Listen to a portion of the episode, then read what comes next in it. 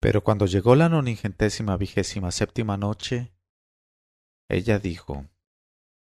Al ver aquello le preguntó Ishaq muy sorprendido y emocionado, «Oh preciosa joven, ¿por qué se entristece tu alma y hace llorar a tus ojos? ¿Y quién eres, oh tú, a quien no conozco?» Y la joven bajó los ojos sin contestar, e Ishaq comprendió que no quería hablar en público, y tras de consultar con la mirada al califa intrigado, hizo correr la cortina que aislaba de la esclava la almoneda de los compradores y dijo dulcemente, «Tal vez ahora quieras explicarte con todo desahogo y libertad». Y la joven, en cuanto se vio sola con Ishaq, se levantó el velo del rostro con un gesto lleno de gracia y apareció como era en verdad, muy hermosa, blanca cual la luna nueva, con un bucle negro en cada sien, una nariz recta y pura como el nácar transparente, una boca tallada en pulpa de granadas maduras y un mentón adornado por una sonrisa. Y en aquel rostro libertado del velo se rasgaban unos grandes ojos negros hasta amenazar a las sienes con pasar de ellas. Y tras de mirarla un momento sin hablar, Ishaq le dijo más dulcemente todavía, «Habla, oh joven, con toda confianza». Entonces dijo ella con una voz semejante a la voz del agua en las fuentes, la duración de la espera y el tormento de mi espíritu han hecho que ya no se me reconozca, y las lágrimas que he vertido han lavado de su frescura a mis mejillas, y no abre ninguna de las rosas de antaño. Ishaq sonrió y dijo, interrumpiéndola, ¿y desde cuándo, oh joven, florecen las rosas sobre la faz de la luna llena? ¿Y por qué tratas de rebajar con tus palabras tu propia belleza? Ella contestó, ¿a qué podrá aspirar una belleza que hasta ahora no vivió más que para sí misma?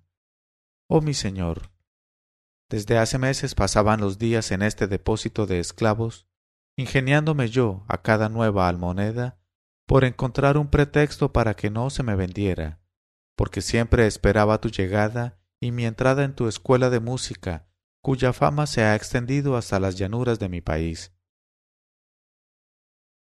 Y mientras ella hablaba de este modo, entró su propietario el mercader, e Ishaq le preguntó, ¿qué precio pones a la jovenzuela? Y ante todo, ¿cuál es su nombre? Y el jeique contestó, respecto a su nombre, oh mi señor, se llama Tuhfat al-Qulub, obra maestra de los corazones, porque ningún otro apelativo en verdad le va tan bien. En cuanto a su precio, debo decirte que ha sido discutido muchas veces entre los ricos aficionados que se presentaban con frecuencia, seducidos por sus ojos y yo. Por lo menos vale diez mil dinares, y debo advertir, a fin de que lo sepas, que ella es la que hasta ahora ha impedido a los compradores llevar más adelante sus negociaciones. Porque cada vez que yo le hacía ver, a petición suya, el rostro de los que se presentaban a comprar, ella me contestaba sabiendo que no la vendería sin su consentimiento.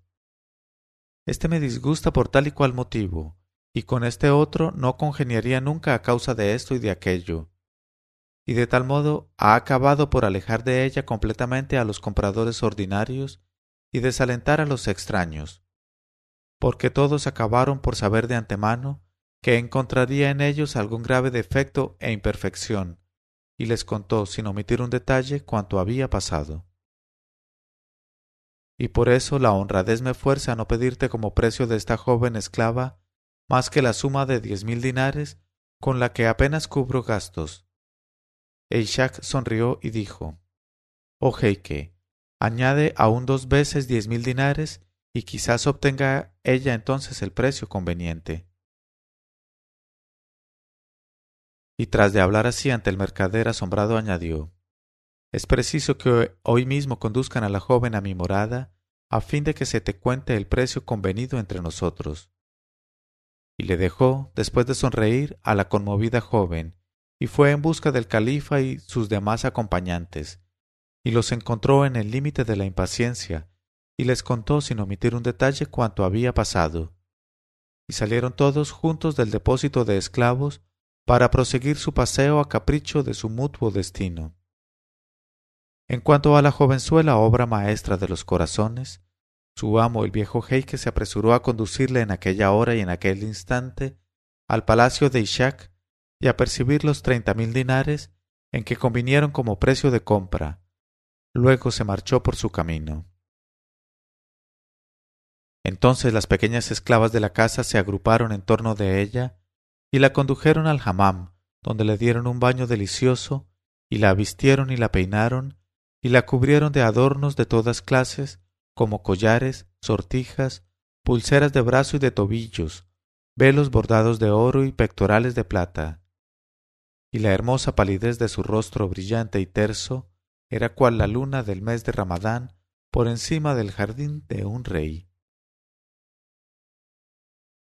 Cuando el maestro Ishaq vio a la jovenzuela, obra maestra de los corazones, con aquel nuevo esplendor, más conmovida y más conmovedora que una recién casada en el día de sus bodas, se felicitó de la adquisición que había hecho y dijo para sí: «Por Alá, que cuando esta jovencita haya pasado meses en mi escuela y se perfeccione más todavía en el arte del laúd y del canto, y cuando, merced al júbilo de su corazón, haya acabado de recobrar su belleza nativa, será para el harén del califa una adquisición insigne, porque esta joven no es una hija de Adán, sino una hurí selecta en verdad». Y dio las órdenes oportunas para que se pusiera a disposición de ella cuanto era necesario a sus estudios de armonía, y recomendó que no se descuidase nada, para que la estancia en el Palacio de la Música le fuese agradable de todo punto. Y así se hizo, y de tal suerte se allanó todo para la jovenzuela, el camino del arte y de la belleza. Un día entre los días, habiéndose dispersado por los jardines que les estaban reservados sus compañeras, las jóvenes tañedoras de laúd y de guitarra, y hallándose el Palacio de la Música completamente vacío de sus jóvenes lunas, la jovenzuela, obra maestra de los corazones, se levantó del diván en que descansaba y entró sola en la clase, y se sentó en su sitio, y se puso el laúd contra el pecho con el gesto del cisne que se mete la cabeza bajo el ala. Y había recobrado por entero su belleza, sin estar como antes pálida y desmadejada. Así, en una platabanda en la segunda primavera, la anémona reemplaza al narciso de mejillas descoloridas por la muerte del invierno. Y de tal suerte era una seducción para los ojos, un encanto para los corazones y un cántico de alegría para quien la habría modelado. Y completamente sola hizo cantar a su laúd, sacándose del seno de madera una serie de preludios que hubiesen embriagado a la más refractaria de las criaturas.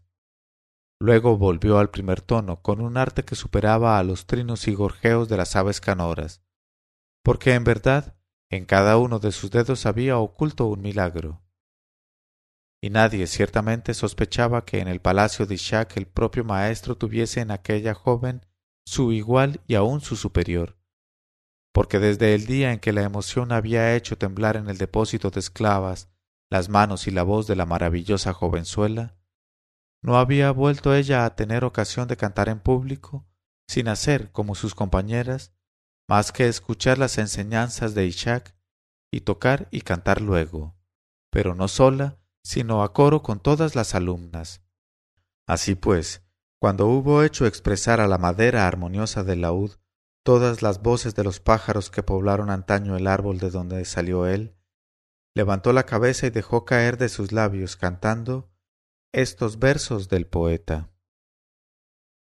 En este momento de su narración, Sherazada vio aparecer la mañana y se calló discretamente.